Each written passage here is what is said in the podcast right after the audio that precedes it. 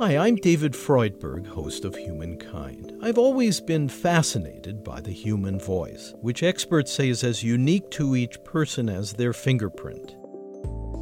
In these podcasts, we celebrate the human voice in all its wonderfully diverse forms young and old, different accents, and cultural contexts. Writers sometimes struggle to find their own voice, but you can kind of tell when someone is speaking from a place of authenticity and integrity.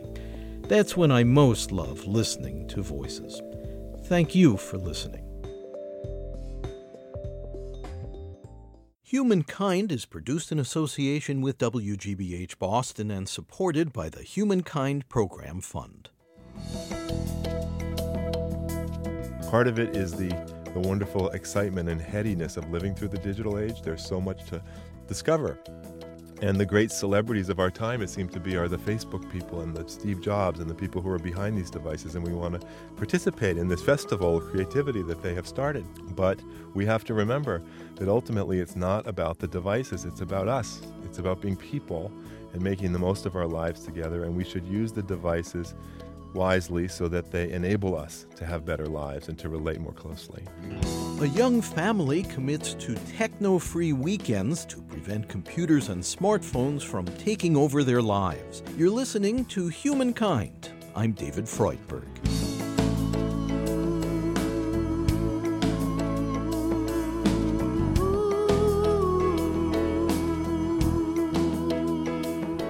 The 24 7 society is taking its toll. Increasingly, people are expected to be on call at all times, a condition made possible partly by the array of digital devices that seem to own many of us as much as we own them.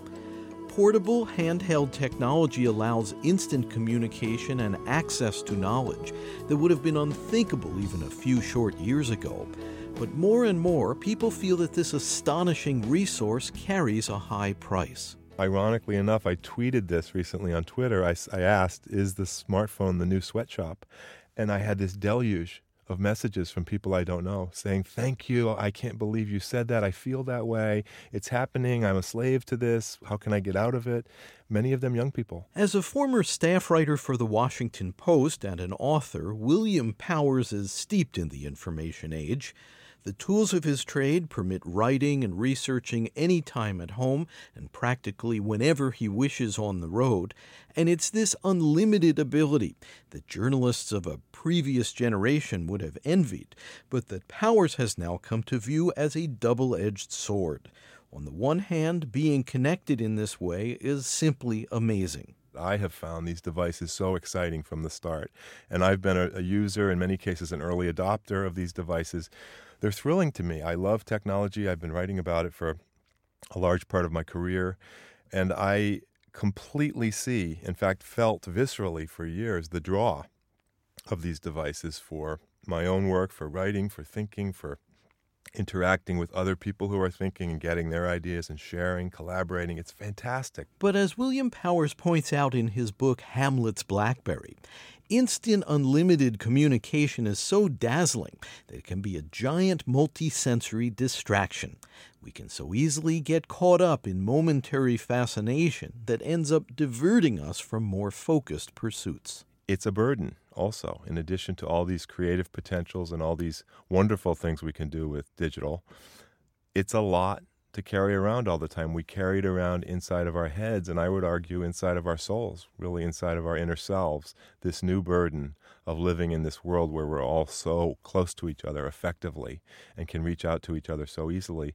And that's the issue. That's the conundrum. I call it the conundrum of connectedness that we're trying to solve. Of course, not everyone uses computers and smartphones, but the digital divide, especially in the United States, has begun to close. The vast majority of Americans are Internet users now, and the number continues to rise year by year. For William Powers, who lives with his wife and child on Cape Cod, Massachusetts, Internet access translates into a lot of time staring in front of an electronic screen. My time was being sort of sucked into the screen, but also on another, I think, more profound level, there is a screen state of mind and a screen way of thinking that is relatively superficial, short attention span, very goal directed. I'm doing this, and now I'm doing this, and now I'm doing this. One person has called it the search and destroy state of mind. You're going toward these short, you're going from link to link. You're going from A to B to D, and if you can't get to D, you get very impatient. There's an aspect of it that's not. Because of the instantness of the, the. Inst- yes, the, and you get used to the instant quality of it. And uh, there's, there's just an aspect of that kind of thinking that, although in some ways more efficient and certainly miraculous in many ways, that you can go from here to some 16th century manuscript in the British Museum in a matter of seconds and be reading what that person wrote all those centuries ago and enjoying it. That's wonderful. But there is an element of using screens to interact with the world and being in that two dimensional interface that is different from being in the real world and that actually affords a kind of thinking that I find, and I think many others are finding, doesn't take me to the depth I enjoy in my thinking and that it means the most to me. Mm.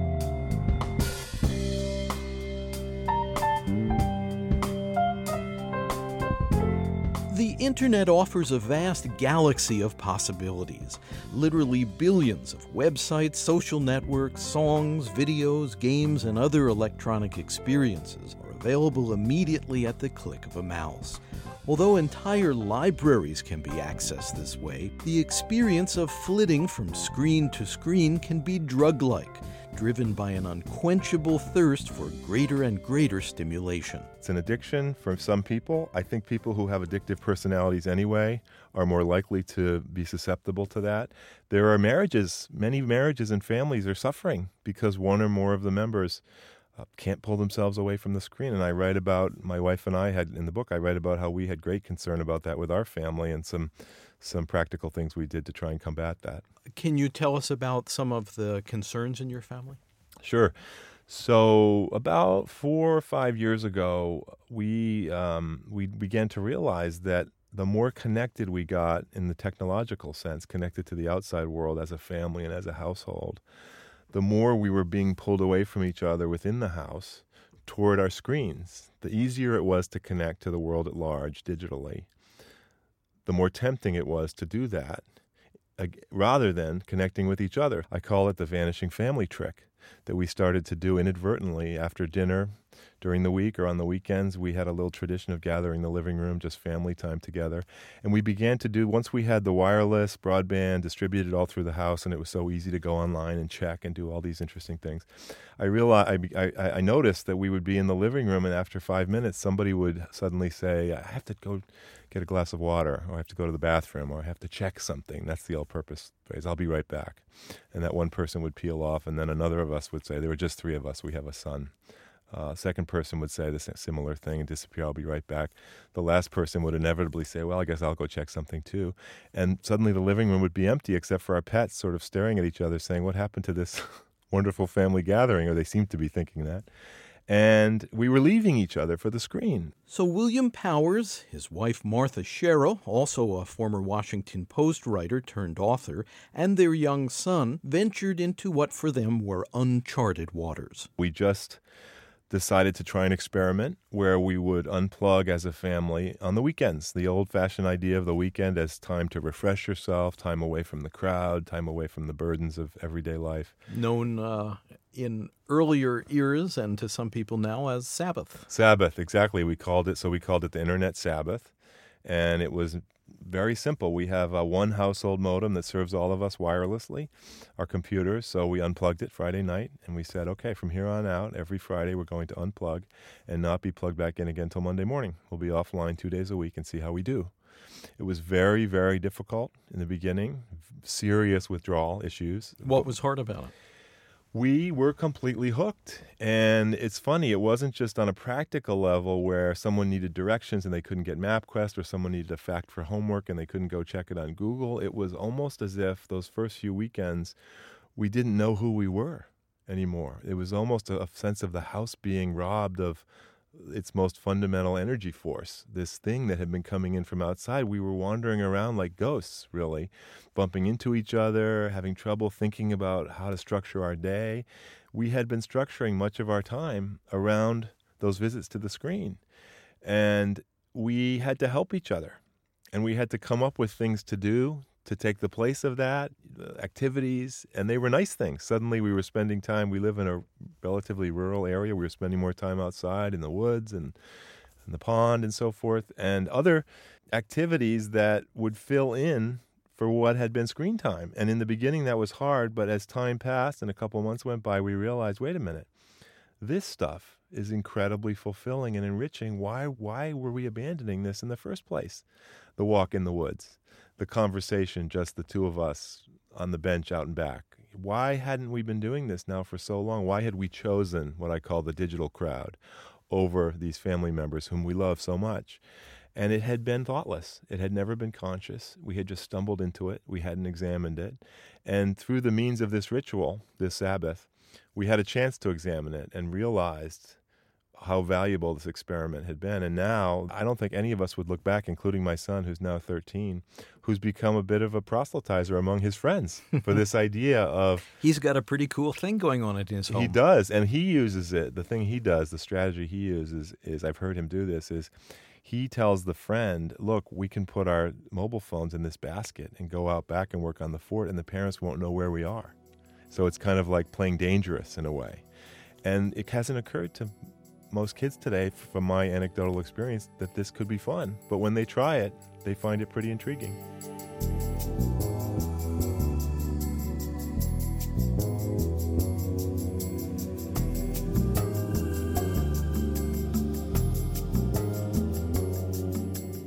We're talking with William Powers, author of Hamlet's Blackberry.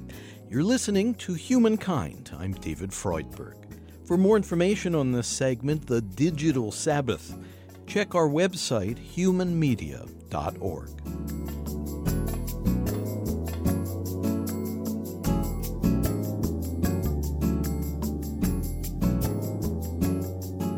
Nothing in nature is meant to persist unrelentingly. Just as the seasons turn according to their mysterious clockwork, and human fatigue inevitably lures us into daily sleep and regeneration, the rhythm of life depends on our ability to take a breather from it all. The body needs downtime for renewal. The mind and soul also need a respite from the demands of worldly intensity. William Powers is captured beautifully by that old slogan from before our time, but we all still know it. I think. I think it was for Coca Cola, the pause that refreshes. You know, you have a pause in your life, and it does refresh you. You've been busy, you've been caught up in your life, and all these things you do that many of which are wonderful, but they take energy, and they um, they have their own momentum, and you get all wrapped up in these things and, and that's all you're thinking about and you, you lose the wide view of your life and why you're here and, and you lose a, a sort of a awareness of the moment and, and what it's all about and when you have that pause it centers you again. You go back to the center and you can think again about what the point of all this is and just on a on a physiological level you can indeed refresh yourself. You can you can recharge and and that's all important. But on another level on a really truly spiritual level when you never have these pauses, you don't have a chance to take all these things that you're doing in your outward life, if I can use that concept, and take it inward and, and, and really use it inside yourself, really deep inside yourself, where we make new associations, where we create meaning for ourselves, where we come up with inspirations for our work and the things we're bringing back to the world, and build something new, build something fresh inside you, and then let it blossom in the world take it back to the world. We need this space apart to do that.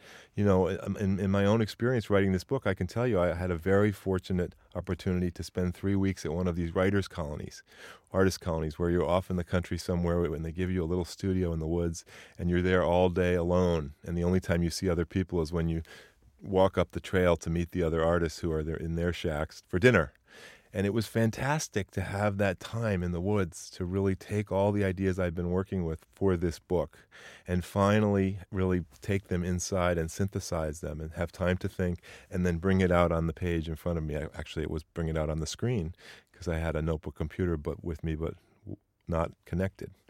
Um, and so there I was in my own space, away from the world I was trying to write about and make sense of creating something I hoped to bring back to the world. But in order to do that, I had to exit for a while and take it all inward. And I think we all need to do that no matter what kind of work we do. So you think there's something innate to the human being that requires digestion time? Then it's interesting how physically, when we're digesting, there's certain things we can't be doing. I remember, you know, always hearing, "Don't go swimming an hour after mm-hmm. you have a meal," yes. because there are certain physical rules that kick in for digestion, and it may be like that. Yes, it's a wonderful metaphor. I hadn't even thought of that, but it's absolutely true. You know, there's the, all these words associated with digestion, not just in human beings, but in animals. I think about the ruminant class of animals and this idea of rumination. Like cows. Cows and so forth. And, and, and there are all kinds of intellectual and spiritual digestive processes that I think we need space and time apart. Not a, completely apart from everybody. I mean, you can spend intimate time with another person having a conversation about an idea and really go somewhere very special with it. That's harder to do if you're on Facebook and you have a thousand friends on there who are sending you updates every three seconds, somebody and you're trying to digest all of that and keep it all straight in your mind, and you just wind up clicking around, and again, you wind up skirting the um, skating the surface rather than going deep. And that's the word I keep coming back to in the book is depth. I think we're sacrificing depth for superficiality, and so so this this instant communication through the all the digital platforms uh, produce superficiality and inhibit depth. Right. What people have been trying to ensure over the centuries as civilization has grown and cities have blossomed and civil and, and, and everyday life has become fuller of stuff and information and other people what, what what smart people and wise people have been trying to remind themselves is that busyness all that stuff that happens around us it can be wonderful but it's really the enemy of depth and you need you need space apart, you need time apart to go to those deeper places that we want to go to. And we can solve this problem. It just requires some thought and some consciousness raising. But and what about my need to be productive? What about the emails that are accumulating as we speak here? We have to take care of those. There's no question. We all have a practical need to take care of the the business that comes in for our work that we have to do to support ourselves. But what I point out in the book, and when I say this in my public appearances, I get a lot of head nods in the audience, is that a lot of the stuff we do on the screen and that we go to the screen to spend time doing is is is self-created busyness. We add our own element of of um, time and energy spent that isn't actually mandatory, that isn't being imposed on us by others. We choose to do it, and I think we're choosing to do it without really thinking about it. We're just kind of stumbling into it. Part of it is the the wonderful excitement and headiness of living through the digital age. There's so much to discover. And the great celebrities of our time, it seems to be, are the Facebook people and the Steve Jobs and the people who are behind these devices. And we want to participate in this festival of creativity that they have started.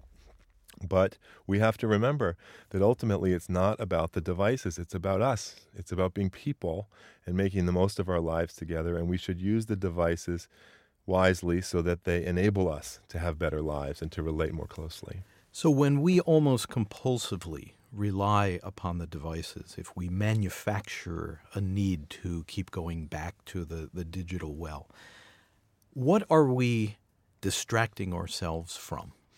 I think we are distracting ourselves in a sense from the very depth I'm talking about. I think going deep in life is challenging and it scary. can scary. It can be scary and on some level we know it's worth it. We know it's worth the trouble. We've been we've learned that since we were children and when we've had experiences of depth, they changed our lives. But it re- it, it require it takes all of us to do that you have to bring your whole self to something that's truly deep whether it's a relationship or something you're reading an idea you're working on a project. And that's a lot to think about taking on and so so much easier to be able to be in this two-dimensional world where you're just clicking around and it doesn't require so much of you. And here you are at the end of the day. Why not go spend an hour at the screen just checking out these relatively amusing things on YouTube and so forth why not do that every night. Why not do it four hours a day? You begin to fall into these habits where that's what you do. And if you get into that cycle, it's almost like a hamster wheel. You lose sight of the fact that you are running away from this other kind of experience that you've known for your whole life was the most valuable. and you've kind of it out of your life. And that's what I'm saying in the book is, hey, wait a minute, wake up. We're not showing up for our lives anymore, and we need to do that.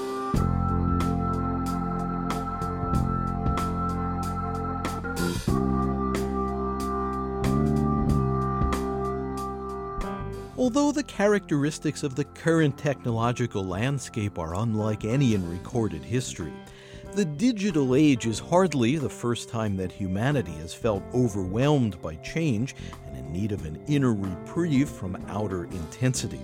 And so William Powers has rummaged through the reflections of bygone philosophers for guidance on coping with our contemporary conditions. He has drawn particular inspiration from Seneca, who lived in Rome 2,000 years ago and adjusted to the information changes of his day. Mail delivery really had taken off in the Roman age. There were several mail deliveries a day, and people waited for them rapt to see who was going to be in touch with them. What would you get a, a papyrus in the you mail? get papyrus, uh huh, and and people also were doing papyrus work for the first time. They are equivalent of paperwork. Rome was a very busy place, and Seneca, who had, who belonged to the Stoic school of philosophy, and was a very busy person for a while there, the most powerful person in the in the empire, right under the emperor, had wonderful thoughts about the importance of being able, even in a busy situation in the middle of a busy city, to, to focus your mind on one thought, one idea, one person, and really go to that place with all of your resources and think about that one person. Or so the opposite of distraction is focus. Focus, exactly. And he was a master of focus, but more important, he writes about it in a very both beautiful and useful way. I also liked Seneca because he has a sense of humor about the problem, and his writing is infused with this optimism that really appeals to me, and also with a sense of, oh, it's not that hard. We can really overcome this challenge. And he, one of the essays I quote, he he he does an experiment where he sits in a busy room over a, a, spa, the, effectively a health club in Roman times, full of people lifting weights and grunting and getting massages, and he hears all those noises drifting up to the inn room where he's staying, and he sits down and he does a little exercise where he focuses, he tunes out all of that, he turns it into white noise. And he demonstrates that we have the power to do that, even in a very busy situation, to create our own space apart, if you will. It's it's perhaps the ultimate human right. Exactly. It really is. I mean, it gets us back to our humanity in a very fundamental way.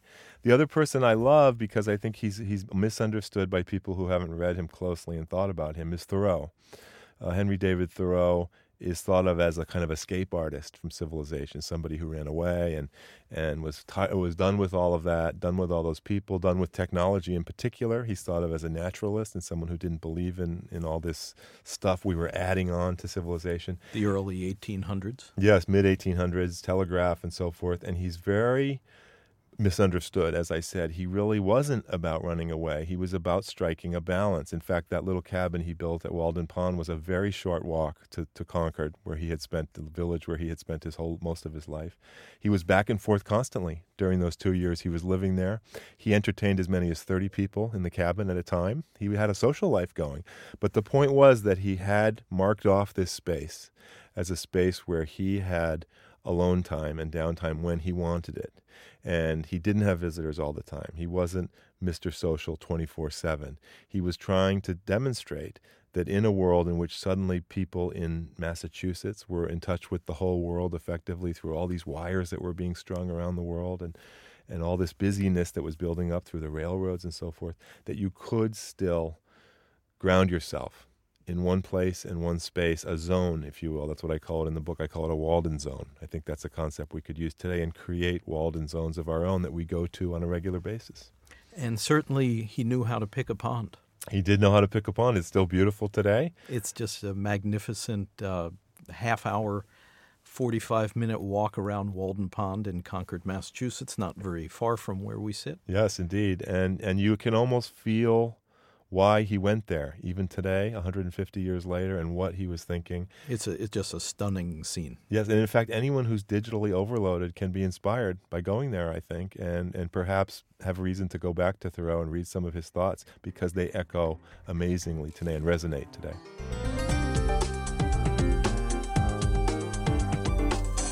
The business world generates and consumes much of the new communication technology that eventually seeps into our daily lives. And so it is not surprising that corporations have a lot riding on how the workforce is affected by the new information environment. William Powers. Forward thinking businesses are urging employees to spend time away from the screen because they're realizing it's bad for productivity and bad for efficiency if people are toggling among these digital tasks all day and never stepping back. And they're using po- the best of these companies are using positive goals. They're setting up programs, for example, one at the Intel Corporation is called Quiet Time, where employees get quiet time for a given number of hours during the day or one day in the week is quiet day where they get to have non-digital time and they get to be away from the screen and the inbox and so forth. Amazing that that is set at Intel. Yeah, Intel, which helped give us the digital revolution. But you know, the Silicon Valley companies were among the first to discover this problem of screens hurting productivity, even though they're meant to be productivity tools, because they have the most connected workers. So they have the people who are really spending the most time with these tools and discovering the downside.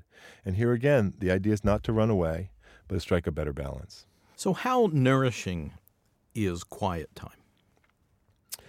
I think it's incredibly nourishing if you go into it with a positive goal, if you go into it thinking of it as a good in your life rather than a kind of a negative, a punishment, or, or rather than a deprivation. Yes, rather than a deprivation. If it's it's it's it's very much like anyone who meditates. You know, meditation to the outsider who hasn't thought about the goals and why that person is sitting in that position doing that thing that doesn't look terribly productive or useful can look boring.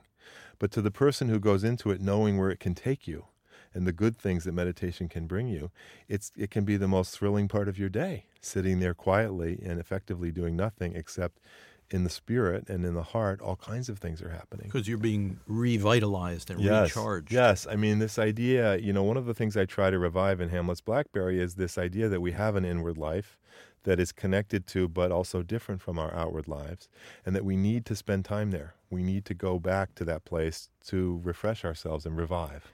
One of the statements you make in the book of the two mental worlds everyone inhabits, the inner and the outer, the latter the outer world increasingly rules. Yes, exactly. We we are leaning in that direction again, and I say again because tech, new technologies, connective technologies, have a way of pushing us in that direction because they bring the world closer, and that's appealing for many good reasons. And we are built, as we've said earlier, to, to, to, to, to want that, to connect. And so when a new technology comes along that connects us in a new way, suddenly we are leaning outward again and we're spending more of our time and our resources and our energy there. And we sacrifice the inward. And I think we need reminders when that happens. And every generation that lives through this has people who come along, my philosophers all did this, to remind people wait a minute, you also have an inward life. Don't forget it because that's the whole point, really. That's where all the good stuff happens. And teachers are feeling this. They're feeling the pressure that these devices are bringing on students, on themselves, and on the school environment. And they're trying to wrestle with. I mean, schools are playing around with the idea of having non digital rooms, walled in zones, if you will, where this idea can be kept alive. Thank you very much. We've been talking with William Powers. He's author of Hamlet's Blackberry also a former staff writer for the Washington Post.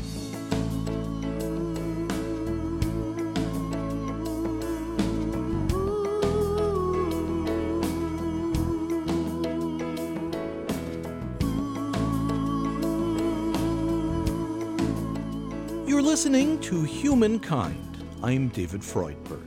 Studio recording by Antonio Oliart and Jim Donahue. Editorial assistance from Thomas Royal and Kathy Graham. Webmaster Brian K. Johnson. Special thanks to Tony Buck. Our program is produced by Human Media in association with WGBH Boston. Program development provided by Shart Media. To purchase a CD copy of this program, please call 1 800 5 LISTEN. That's 1 800 5 L I S T E N. Or visit our website where you can also obtain an audio download of this and our other programs and can hear selected episodes free. You can access free written materials related to this program as well. Our web address is humanmedia.org. Again, if you'd like to purchase a CD copy of Humankind by phone, please call 1 800 5 LISTEN and our web address is humanmedia.org. This segment, The Digital Sabbath with William Powers, is Humankind Program number 165. The executive producer is David Freudberg. This is Humankind. To hear more episodes of Humankind, you can subscribe to our free podcast on iTunes, Stitcher, or your preferred podcast player. A new episode each week. The podcast title is Humankind on Public Radio. And if you enjoy this program, be sure to leave us a kind review at iTunes and Stitcher. If you want to support the program, please visit humanmedia.org. And at the top of the homepage, click on How You Can Help. Again, our web address is humanmedia.org. Thanks.